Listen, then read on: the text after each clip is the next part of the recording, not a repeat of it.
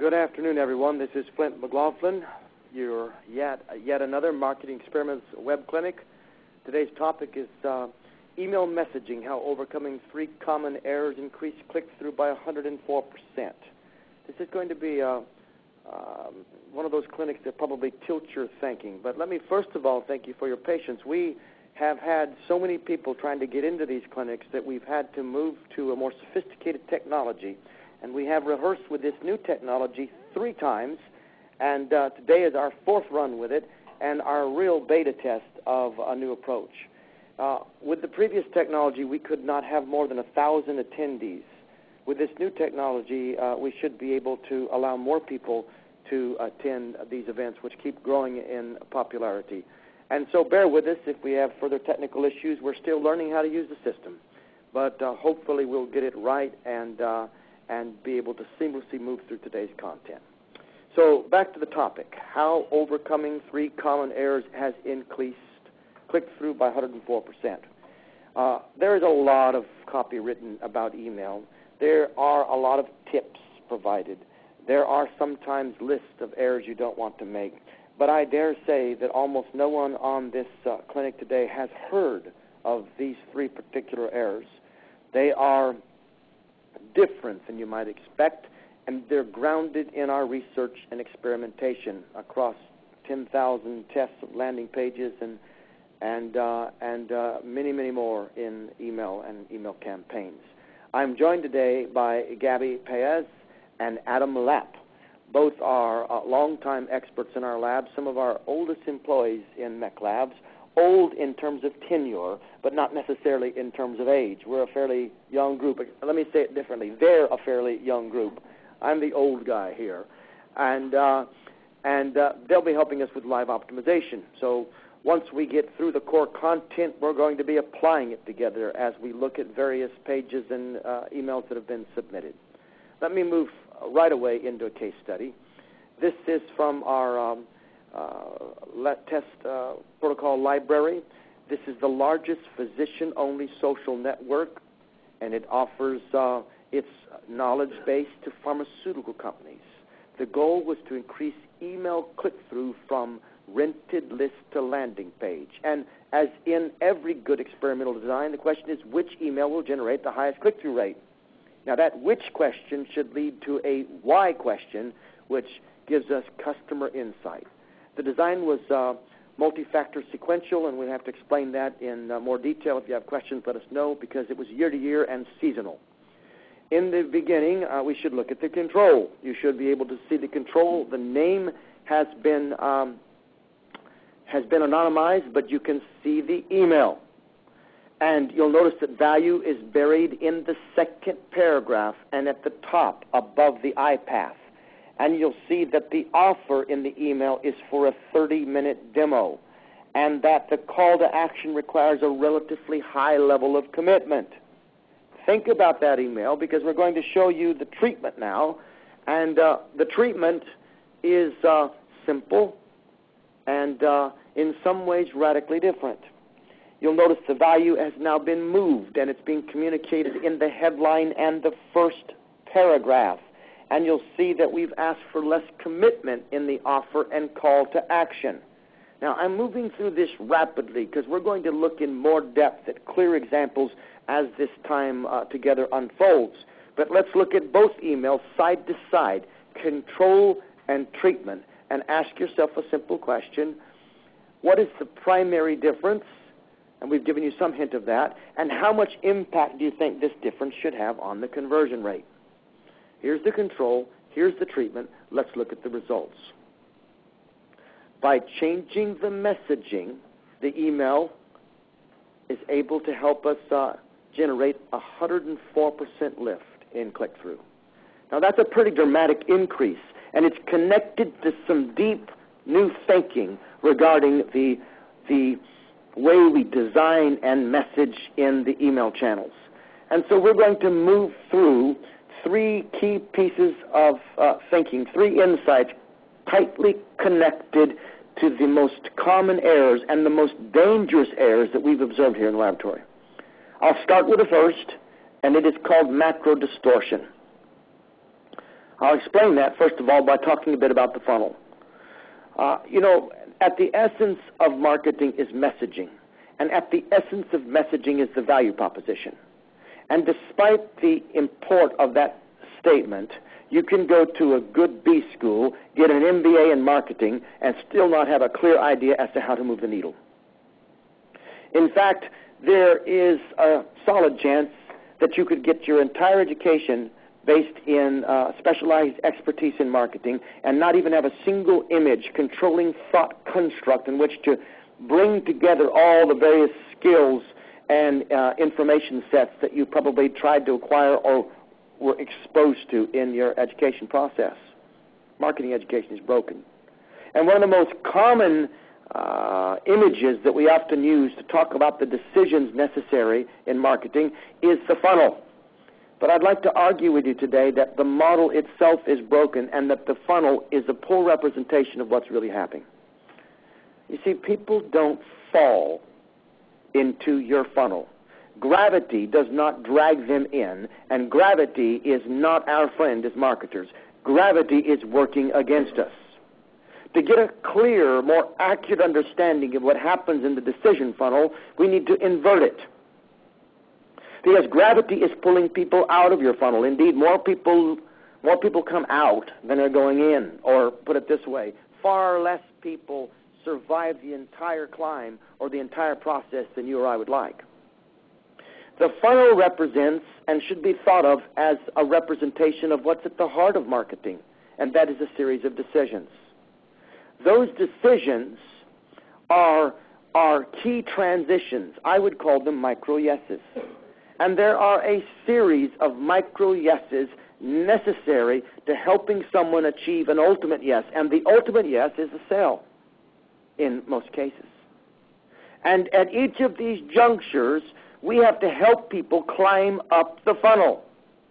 Now you're going to see something here called a CVP and a DVP, and you're probably wondering what that is. And I'll come back to it in just a moment. But think of it like this. When someone receives an email, there's a micro decision uh, that must be made.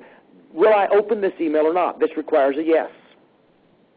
Then once it's open, they've got to determine whether they're going to engage with the content, and that requires another yes, or it might require several yeses as they move through the various parts of the body copy. Then there is a question of whether or not they're going to respond to the call to action and likely click through to a landing page, and this also involves a yes. These micro yeses must aggregate until we've achieved an ultimate yes. And what's interesting to me is that it requires a lot of micro yeses to achieve an ultimate yes, but it requires only one no to arrest the entire process. In many cases, all of marketing should be thought of as essentially assisting people through these micro yeses.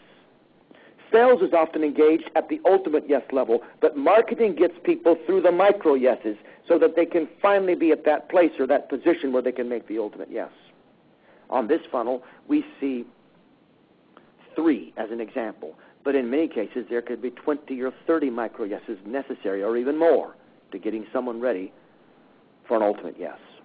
Now, if gravity is pulling people out, it's like the second law of thermodynamics in physics. Um, uh, things aren't getting better, things are getting worse. That's essentially what this law says, and I'm oversimplifying it.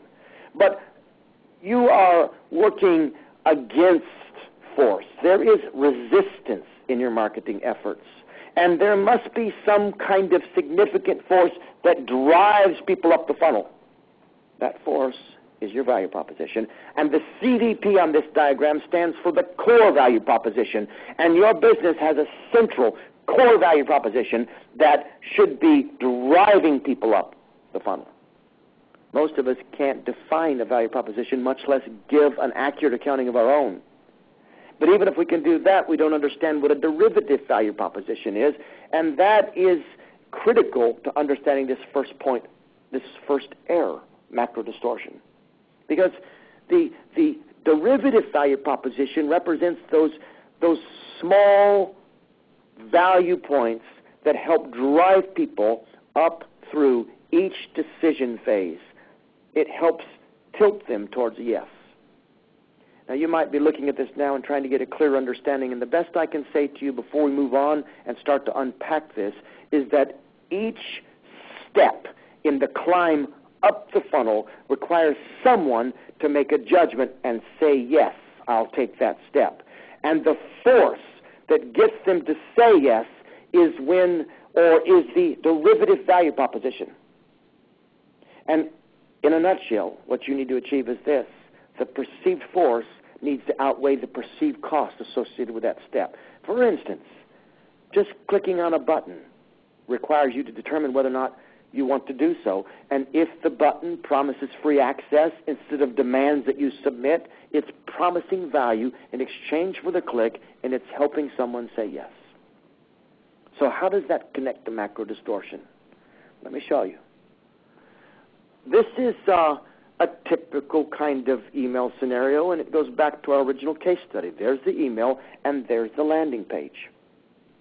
And many people would say these are the steps in the process. First, we've got to get them to the email, and then we've got to get them to the landing page. But that is an example of the kind of macro distortion that keeps you from understanding what's really going on. You have to look deeper than that.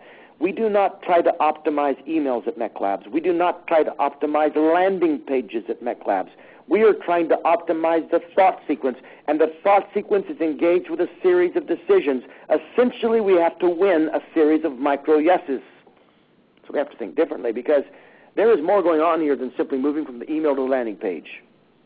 Instead, you're moving from a subject line to a headline to a first paragraph to the body copy to the call to action. And that drives you forward into a landing page where you're supposed to read the headline. And may I say to you that the headline has a single job. It's to get you to read the subheadline and into the first paragraph. The goal of a headline is not to sell your product. The goal of a headline is not to talk about your brand. The goal of the headline is not to express your value proposition. Could it? Yes. But that's not its goal. Its goal is to get you into the conversation. The headline is a pickup line and serves precisely in the same function. Tonight uh, here in Florida, it's 4:20 p.m. Uh, soon, this company will be uh, starting to shut down, and people will be heading out to the homes, and I suppose some of these young people will head over to a bar. Adam has his hand up. Adam, by the way, is sitting across from me. Adam Lapp. He is wearing a suit coat. He's wearing a T-shirt, and he's wearing a tie around his neck. It's tied over the T-shirt. He's wearing a pair of jeans and a pair of sandals and a ball cap. And if you wonder the, why uh, MECLabs is different, it's because our employees are conflicted. Uh, Adam may head to a bar. I don't know if it'll be sans tie or not. But if he is going to try to, to, to develop any relationship, if he were to see the perfect woman, and Adam is single, if he were to see the perfect woman at that bar tonight and want to somehow have the chance of a genuine relationship, it must start with a conversation. Wouldn't you agree? He can't walk up to her and kiss her. To walk up to her and to kiss her would be to get the sequence of thought out of order. Adam has to get a series of micro yeses before he can get that kiss. And so what must he do? Well, he's going to have to walk up to her and say something to get her to kind of turn and open and give him the opportunity for conversation. What will Adam resort to? The pickup line. It's tragic, but it's true. And he probably carries a whole book of them in his pocket. He works in MECLabs. And uh, everyone here is uh, laughing at, at Adam. Adam's pickup line is designed to open a conversation. And ladies on the phone, how many of you have been have been plagued with lame pickup lines? You know how bad they are. The only place to find more bad pickup lines than the bar is on the internet. Because they're everywhere at the tops of our pages a headline is not a pickup line as a form of analogy. I'm not saying this to give you a, a kind of uh, general ideal of what a headline or idea of what a headline is. A headline is a pickup line. Its job is to get that person visiting your site to open up to a conversation, which occurs as their eyes move through the subheadline, into the first paragraph, into the body, into the call to action. And what I'd like you to understand that's so significant at this point is that it is all of these steps that must be transversed in order to finally get someone to an ultimate yes. I need a micro yes at the subject line, at the headline, at the first paragraph, at the body, at the call to action. Macro distortion occurs when you just see a web page and you see an email and you think your job is to move them from the email to the web page. It's not so. Your job is to move them from the subject line to the headline to the first paragraph to the body, etc.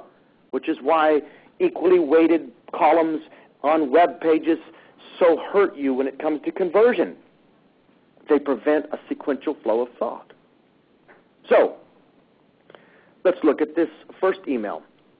In fact, uh, I'm looking now at the optimized version, and what you have is a subject line, you have a headline, and that headline drives you into the next piece. You have the first two inches where you start to deliver the most important messaging. The largest social network of verified U.S. physicians representing 68 specialities. Physicians spend 3,500 hours per month discussing drugs, medical products, and procedures. Do you see how carefully crafted that email is? It's powerful. It's designed to support the message of the value proposition and to give it evidentials. It's credible and it gives you a reason to get to the next part. And that's down to the engage physicians in the following ways section, which leads towards the call to action. So now you're into the body copy. And from there, you click forward from the CTA to the landing page, and you've got to read the headline. And again, you have the first two inches, and the body copy, and the CTA. Can that page be improved? Of course it can be improved, but that's not the point. The point is this this path requires all of these micro yeses to achieve eventually an ultimate yes. And the marketer must stop thinking about email and web pages and start thinking about micro yeses and thought sequences. To do so will move you into a whole new level of performance in the work that you do.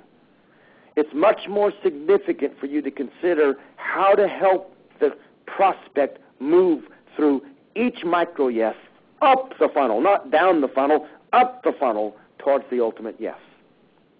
Now, there's a lot of thoughts coming in and questions I'm watching, and we're going to get your thoughts before too much longer as we look at live optimization. But because I have a lot of content to deliver, because my time is limited, and because this content may uh, tilt your thinking, I'm going to move right into the next point. Macro distortion is a critical error that inhibits our performance, but so then is conflated objectives. Now, conflated objectives occur when you fail to recognize the sequential flow of each step up the funnel. At each step or at each stage, you should be selling the next step, not the one that comes after it, three steps away. But you must flow through it. Let's look at uh, the not this example. Look at it very carefully. What it's doing is it's showing you a design that has the call to action too soon. Before they have made enough internal yeses, micro yeses, to be ready to respond to your call to action. This is a conflated objective. This is forgetting what the goal of each movement through and up the funnel is supposed to, to represent. Let's go back to Adam. If Adam goes into the bar tonight, sees a beautiful girl, walks up to her, and presents her a beautiful diamond ring, kisses her on the lips, he's probably going to find himself outside of the bar in a quick hurry. I imagine he'll get slapped, and the bouncers will probably follow that up with their own version of, uh, of censure. What would Adam be guilty of? Very simple moving the call to action above the fold. In the end, Adam is asking for too much too soon. Now, he has far more wisdom than that. And, uh, and because he's been optimizing landing pages for so long that I'm sure he has this all worked out. But every time you force, because you heard some truism uh, that was uh, foisted on you from years gone by when we were working in direct print and newspapers, that you must keep the call to action above the fold Every time you, you, you simply follow that blindly, you're forgetting a critical piece. That sometimes forcing people to make a decision before they're ready forces them to make the decision that you don't want. It could be this girl at the bar uh, has a potential affinity for uh, sexy marketing experts who wear ball caps and ties with their T-shirts. It might be that she's the perfect woman for Adam, and he's the perfect uh, mate for her. But he'll never know if he walks up to her, uh, gives her a ring, and kisses her on the lips, because she will terminate his opportunity. Every day, we have our opportunity terminated because we force people to make the decision before they're ready. And when you stick that call to action too soon in the thought sequence, you're you're committing uh, an error. You are conflating your objectives. So then, the email needs to flow sequentially through the thought sequence over to the landing page where, again, the same process takes place. You can see in the original email that we sell a 30 minute demo in the first paragraph. Now, we don't know at this point what this is about, how long it takes to download, whether we have to go somewhere, whether we have to fill out a form to complete it, if we even want it yet. If you look at the original email, it says need to engage practicing physicians, learn how to use physician-only social media tools to conduct research and create product awareness. Now, I'm just going to ask you to engage your memory for a moment. Do you recall the optimized email? In fact, let me just show it to you. No, let me just remind you of it. It talked about uh, the largest social network of verified U.S. physicians. It talked about the number of specialties. I think it was 68. It talked about, it's very difficult for me to read the small print, and I'm trying to see it on my screen, 35,000 uh, hours per month being spent on the site. It used quantitative statements to drive up your desire to interact more, and it raises the appeal of the opportunity and intensifies the exclusivity of the offer. We don't do any of that here. We just go for the gold. Try to get the lead now. And we start selling online tools before people understand what we're talking about. And we ask the reader at the bottom not to learn more, not to, you know, move to the next step, but basically to commit. Let's get married now. It's too much, it's too fast, and it hurts performance. So when we showed you these two emails in the beginning, it was just a rapid comparison. And you might have seen, well, that other one looks a bit better, but you need to understand that between these two emails is a great void, and science has what's created this void. There's a great difference in approach, and you can't see the difference by looking at the email. In fact, you can see that one is slightly different than the other, but you can't see the dramatic difference, the dramatic difference that produces a 104% increase. You can't see that until you look tighter and closer and deeper past the email into the thought sequence, into the series of micro yeses. In the new email, each piece attracts you through the thought sequence. And then there's an interesting button at the bottom, see how, and that's the name of the product that's in black works.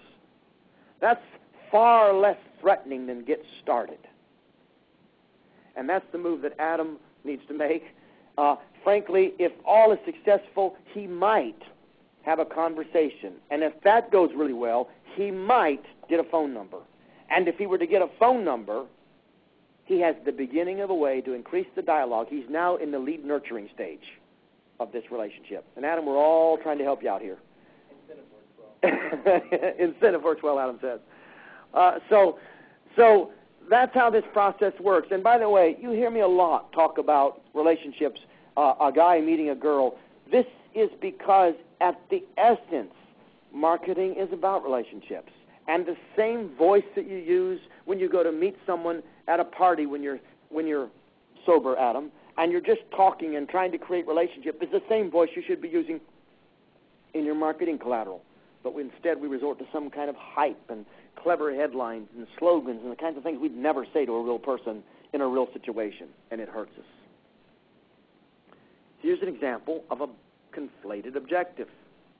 Get paper now. Look at the call to action up there on the left. And download free report. And download again, it says in the middle. Not this. Look at the problems. Two competing calls to action, little to no value in the headline. The first two inches are completely wasted. But this, Here's an example of a different approach from our own library. Now, I, I could tell you the story because this connects to something we did in the past. But what is the goal of this email? It's not to sell anything. The goal of this email is to get a click. Too many times we're trying to sell an email and then we're trying to sell them a landing page. It's, if they're already sold when they get to the landing page, why are you selling them again?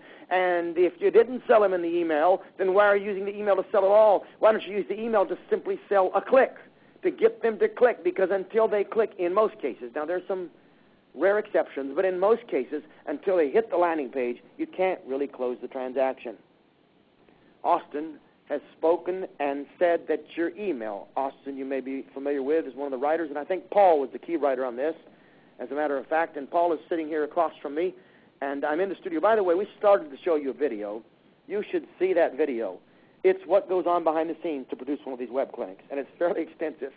The video will show you uh, what we all look like when we're sitting around the table. No, I am not in a suit. Yes, you may have seen me at a conference in a suit, but I am not here. I'm on the beach in flops and jeans and uh, and with my long, luxurious, thick hair, and uh, and you'll see. And uh, and so if you can go to our website somewhere, I don't know where. Is it on the Marketing Experiment site or the blog? Tweeting it through hashtag. All right, he's tweeting it through hashtag Web Clinic, a link where you can watch the video, and you'll see how much work and research it takes to produce one of the clinics you're seeing right now, just to conduct the research. Uh, one more thing, and I'll move on. Uh, you should, uh, if this is helpful, and if you're starting to get it since, you should look at the Marketing Sherpa Email Summit we're going to be doing in Las Vegas at Caesar's Palace in January. Because uh, uh, I'm just touching on something that I'd like to spend far more time teaching, and we'll be doing that there. You can find that out at marketingsherpa.com, I'm sure.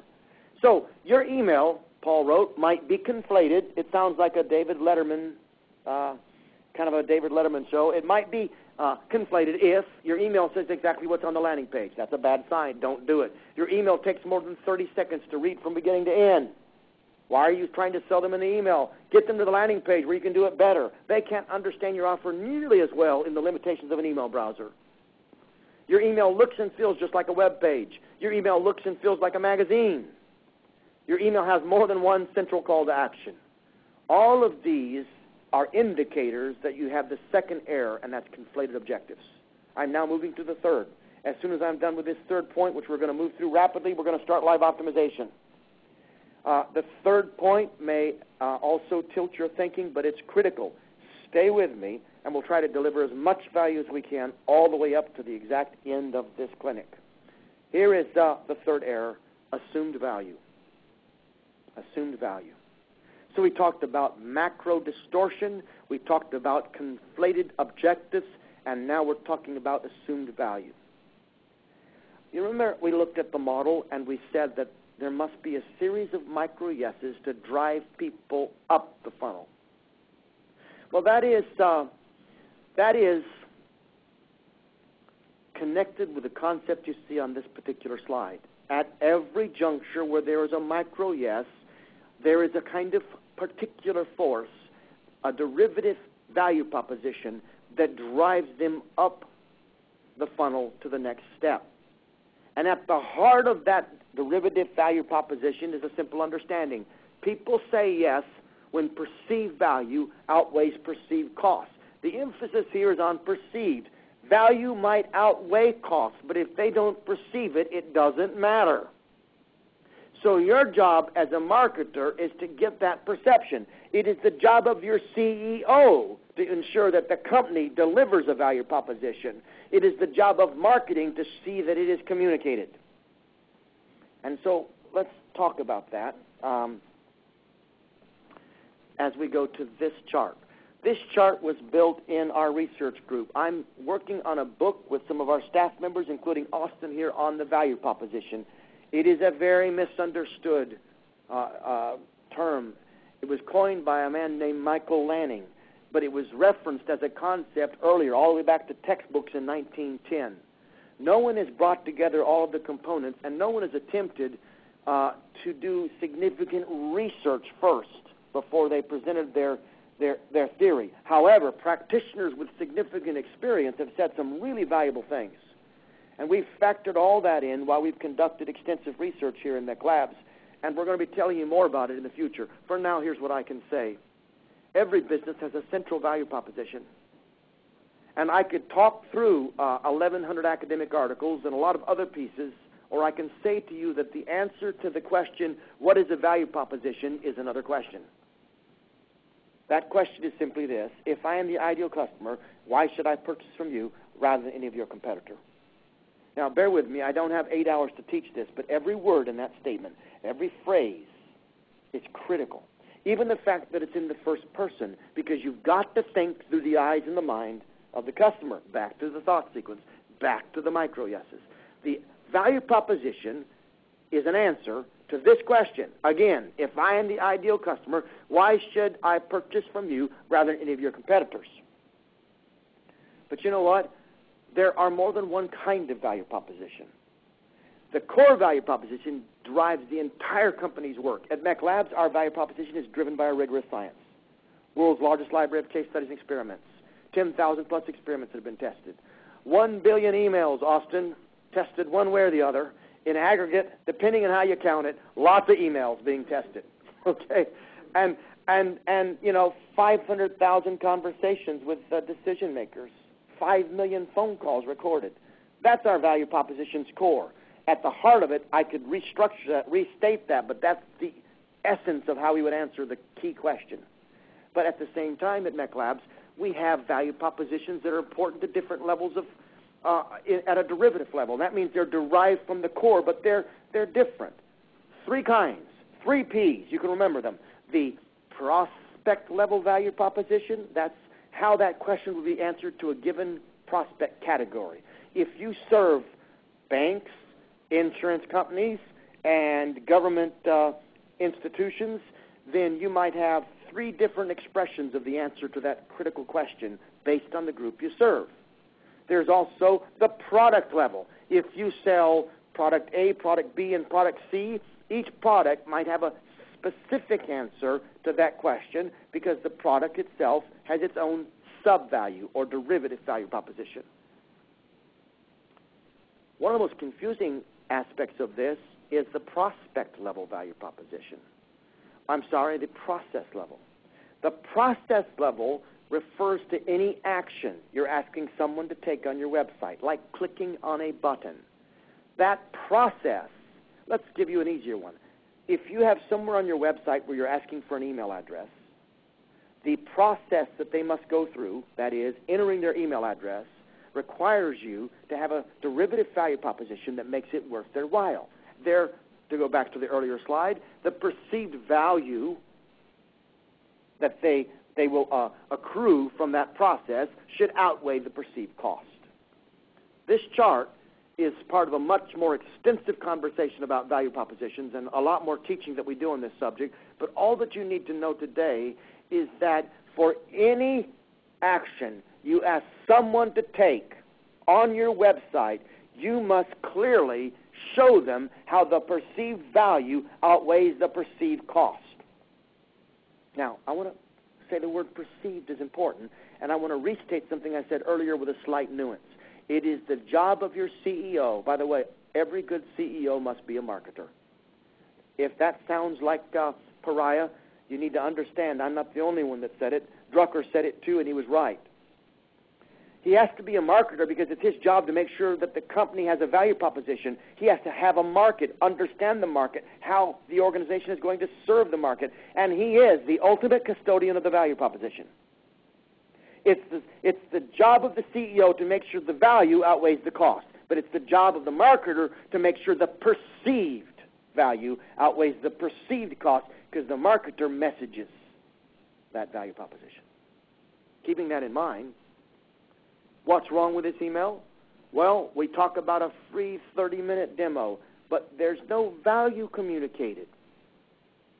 We ask them to do several things here, but we don't communicate enough value to make it worth their while. So the only people who click on the email are those who are already familiar with the brand and know the value is there, and you're simply reminding them, or people whose motivation level is so high that they are willing to take the risk.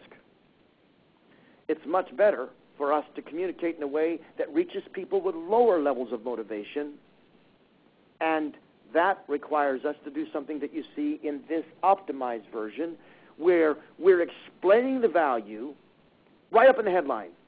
The name of the company, it says, and it's blanked out, gives you immediate access to over 120,000 doctors. Now, look, that is that is proclaiming significant value. What is the goal of that headline? Somebody on the line, tell me right now on your use your chat feature to answer the question. What is the goal of that headline?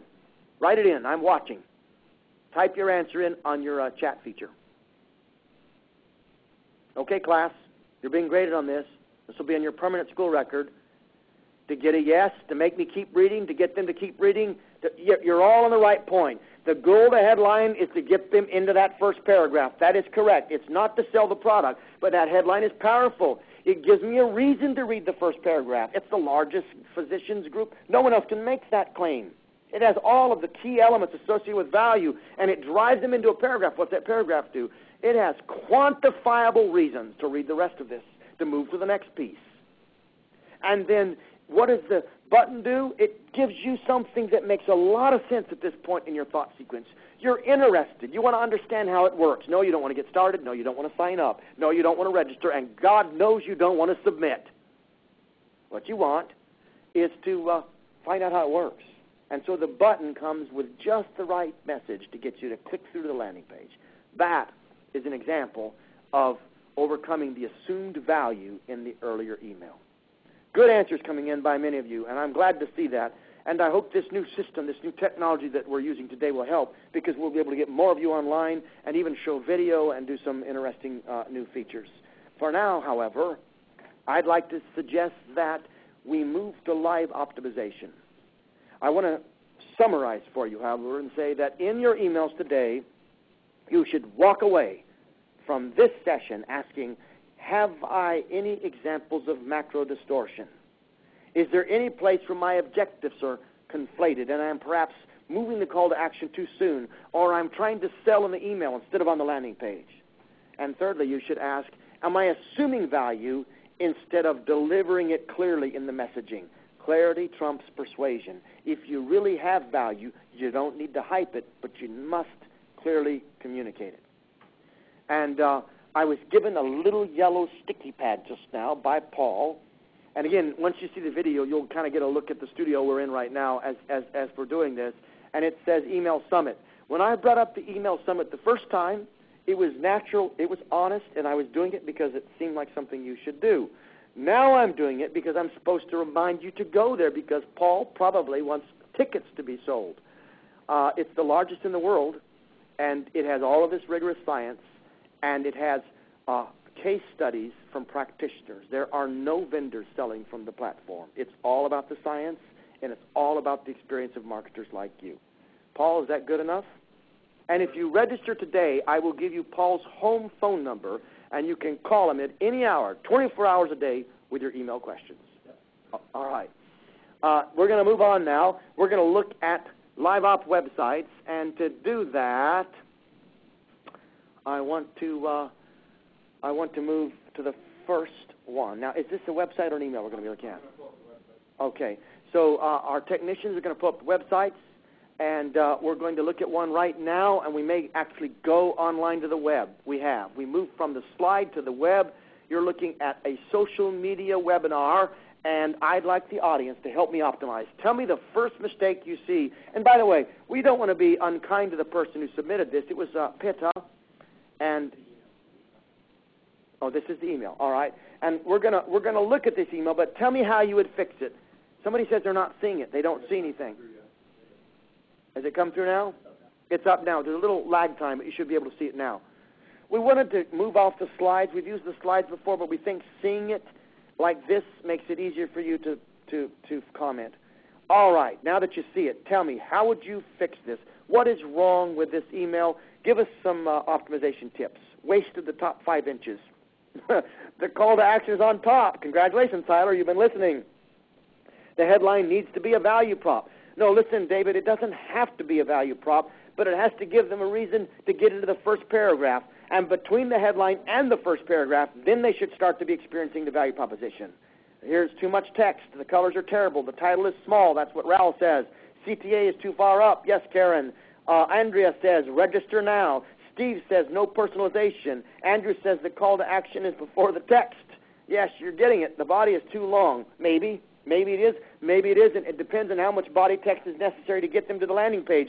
But if they're using the email to sell instead of the landing page, you could well be right. So let me move over. We're getting your thoughts. Keep talking to us. But I'm asking Gabby. Gabby has been here a long time. She was a senior leader of lots of our research and optimization for the New York Times. Uh, you may know that we've been working with him for many years, and uh, and uh, we're involved in lots of the recent changes, etc. And it's been very successful. But Gabby's worked across many major research partnerships. We have micro labs set up inside and alongside of many major organizations to extend our, our research, and Gabby has overseen many of those. Gabby, talk to us about this email and tell us what you do. Sure. So the main thing, I mean, when what we just talked about about the message and the value that is communicated, or actually lack of communication in the email. First, I noticed there are two headlines. The one in the banner tells you about social media webinar, but the actual webinar is about mobile uh, opportunities within the, the nonprofit uh, nonprofit area. So that would probably create a disconnection with the reader. And then many pointed out the long copy. Actually, after reading the copy, it starts uh, somewhat well by stating a problem, but then it's very difficult to digest that copy quickly. So I would definitely re recommend trying to shorten the copy and use bullet points or even bolding key phrases. One thing is important, of course, is the value of this webinar is what answers will it gives uh, to the mobile question that you're posing. And then um, it's important, what I noticed is this is a paid uh, webinar and that's something not communicated in the email, it might be good to test because it could lower the clicks by stating the price, but at the end you want really qualified traffic for, for your webinar. And there is an incentive that you have on your, on your landing page for early registrations that it's not communicated in the email. So again, that's something that you may want to clarify. Um, and then at the bottom of the email, when you scroll down, there are two logos. One is your company and the other one is PayPal. So you don't really understand what does PayPal have to do with this email or this webinar. Uh, you want to make sure that it's sponsored as you communicate in the landing page. And also because you might be targeting uh, rented list or list outside your um, in-house list, people that may not know who you are. You also want to state maybe at the bottom of the email a little bit about the company, about yourself. Why am, uh, am, am I getting this email? Um, those are quick things that, that jump to my mind. Now we're going to move through a bunch of these trying to give you transferable principles, and I just want to say a couple of quick points before we move on. It doesn't matter where it's at or when it takes place until I'm interested in it. And Gabby may have pointed that out as I was reading your comments and feedback, but that's the kind of information you share when they've already expressed an interest by reading through enough of the content to demonstrate it. I wouldn't push that at the top. It's getting in the way of your core messaging. It's wasting valuable space, and it's talking to this girl at the bar about how many children you want to have before you've even got a date with her yet. And and I would also suggest that you don't have a bold eye path through this uh, text. The paragraph, the second paragraph is too long. You should have bold font. You should use bullet points. Of course, you might shorten it, but it's far too much to absorb. It's too much work. You're requiring the customer to make meaning. Uh, I'm not going to say more because Gabby's done such a good job and the audience has done a good job. I'm going to shift to another email. And uh, Peta, I hope this helps you. And if you'd like to submit uh, the revised version to us, we'll give you personal feedback to try and help you get a win. Let's take a look at uh, this email and uh, show it uh, top to bottom. There you are. I recognize that button. Did you? That's submitted by Kathy. Kathy, did you steal that button from us? please be in Please be in contact with our IP attorneys. Maybe we stole it from you. She's an LPO alum. She's an LPO alumni. Well, I was going to say it's a beautiful, beautiful email. Uh, that means that she's uh, had certification training with us. And yes, Kathy, it is a good button, and I hope you did steal it from us or somebody because it's uh, it's uh, it's easier to see. Look at the. Let's go backwards. Uh, well, look at the button on the previous page. Is that hard to do? There it is. It's hard to even tell that's a button. It has the same flat one-dimensional look of the banner. It says register now, which, by the way, does that promise anything in exchange? Register now? You don't want to say register now. You want to say reserve your seat. Uh, something that has a positive benefit for the click. It doesn't do that. But go to this one, scroll down. and let's look at that button, and it says get your free report. You see how that promises value? That micro yes is working. Let's stop for a moment, though, and let the audience talk to us about this. We can make it better, so audience, give us some ideas. I'd switch the image and bullet points, says, or so that image is on the left to draw attention and pass on to the bullet points. Good point. All right. Uh, someone else? Well, you know, I would say this, or the, the eyes already start at the left. So you typically want to use your image to draw them through the text. The goal of an image is either to support the value proposition, set a tone, or draw or control the eye path. It might be that she'll get better results where that image is right now. Let's keep going. Uh, fix the heading. Image interrupts the eye path. I'd put the testimonials below the screenshot to bring the button up. The image is too small. I thought 70% of people don't render images, so if the only call to action is an image, they won't see it, correct?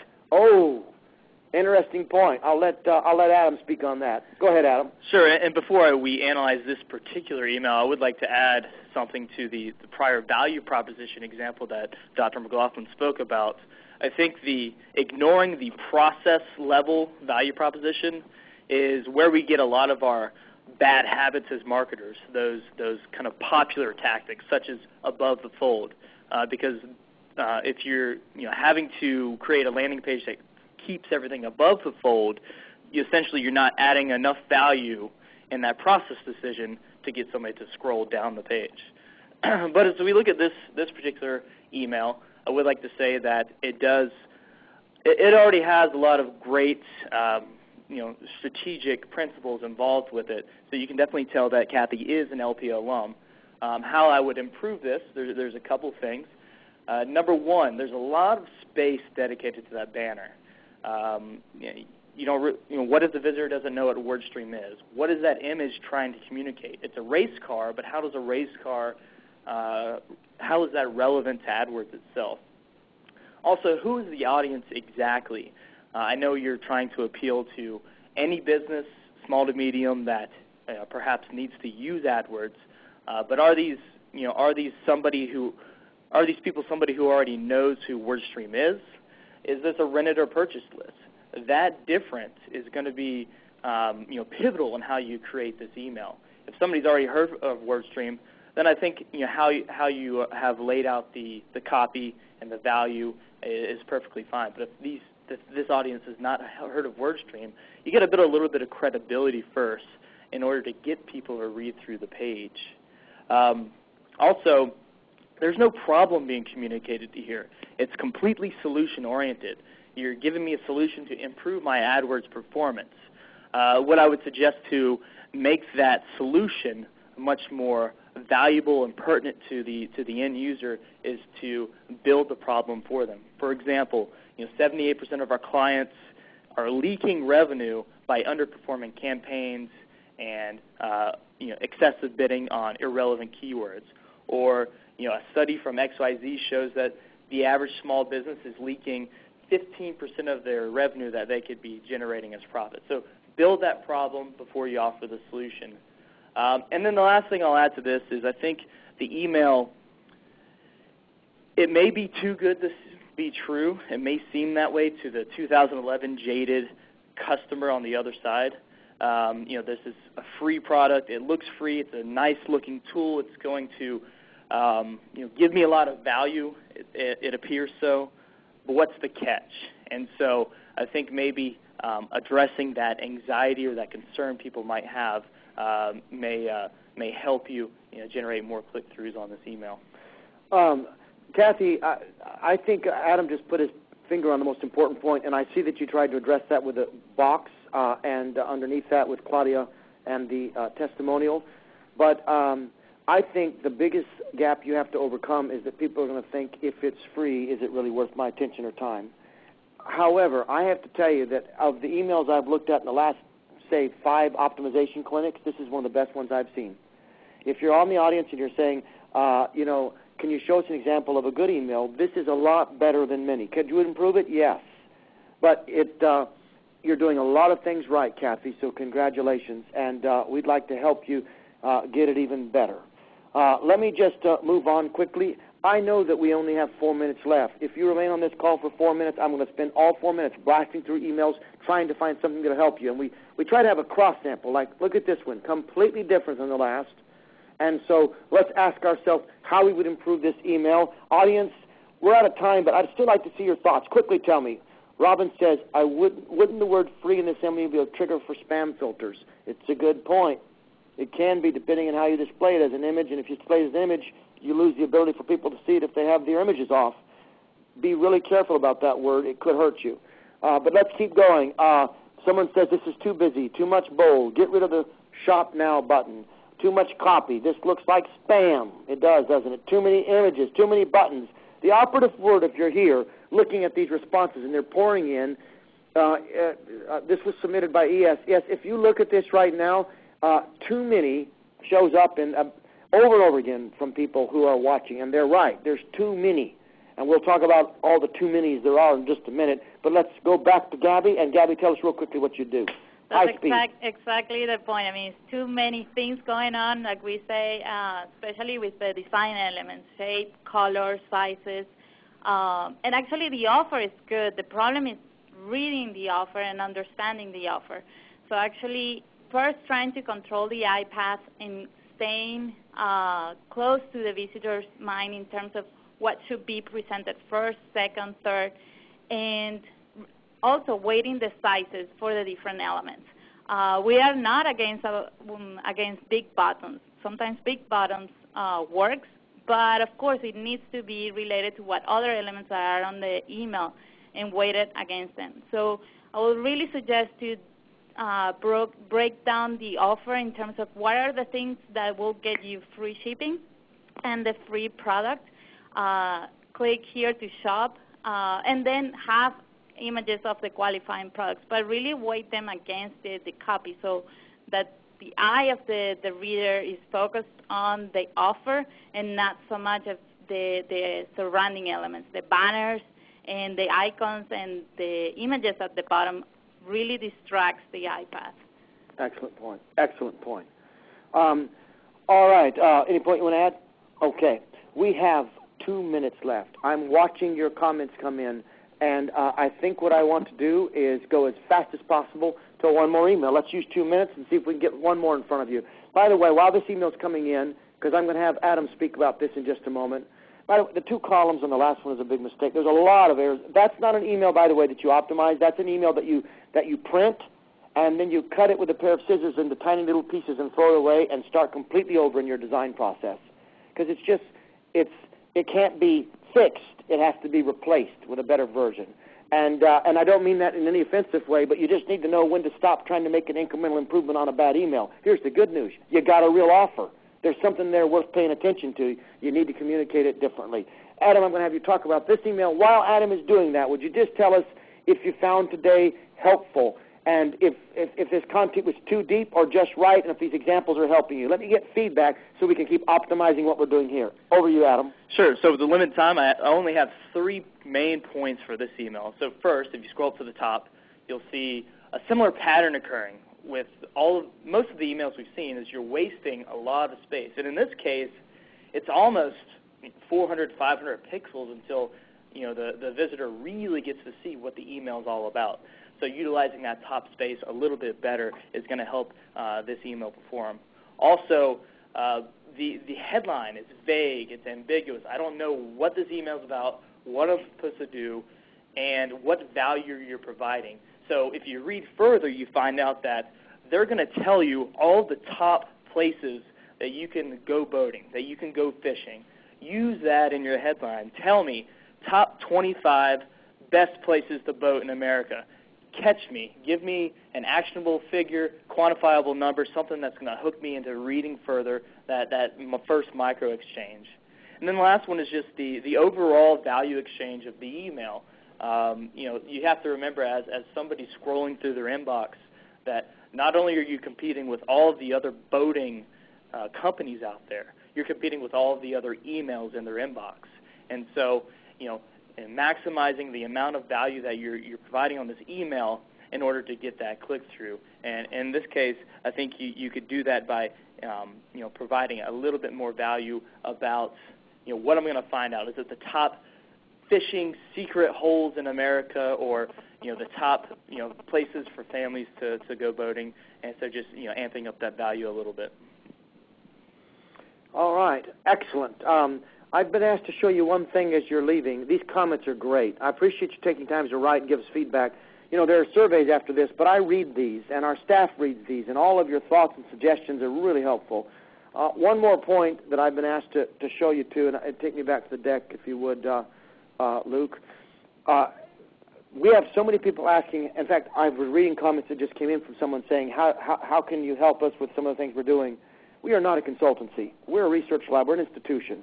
We do have some, like MIT or, or Wharton, some services that we can help you with. But people really don't know how to engage them because we're so focused on the research, on what we're discovering, on extending, you know, our, our learning. Uh, next week at 12 o'clock on Tuesday, November 15th, uh, I'm going to be joined by Brian Carroll, who directs all of our applied research units, and we're going to talk about how to use this research to drive the needle inside of your own company, how to engage with the organization. It will not be like this webinar. It is not a teaching webinar. I've only done one webinar like this, one I'm going to do now, ever in the history of our company. But we've had so many inquiries from so many people, we're going to put them all on the phone at one time and say, this is how we do it. And that's what this webinar is. So don't come if you're just wanting to learn because I, I don't want to disappoint you or, or create the wrong expectation. Clarity trumps persuasion. I want to be clear. This is for people that want to understand the business model. What do we do?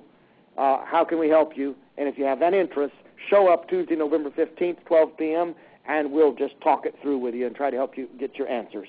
Other than that, our normal web clinics will be right on schedule about every two weeks. We're releasing the latest findings from our discoveries, and we invite you back to that. If today was helpful, tell a friend. These, uh, these webinars are, are very expensive to produce, and we hope that they expand the community of marketers that are learning together, and all we ask you to do is tell somebody about them. Thank you again, and we'll see you very soon.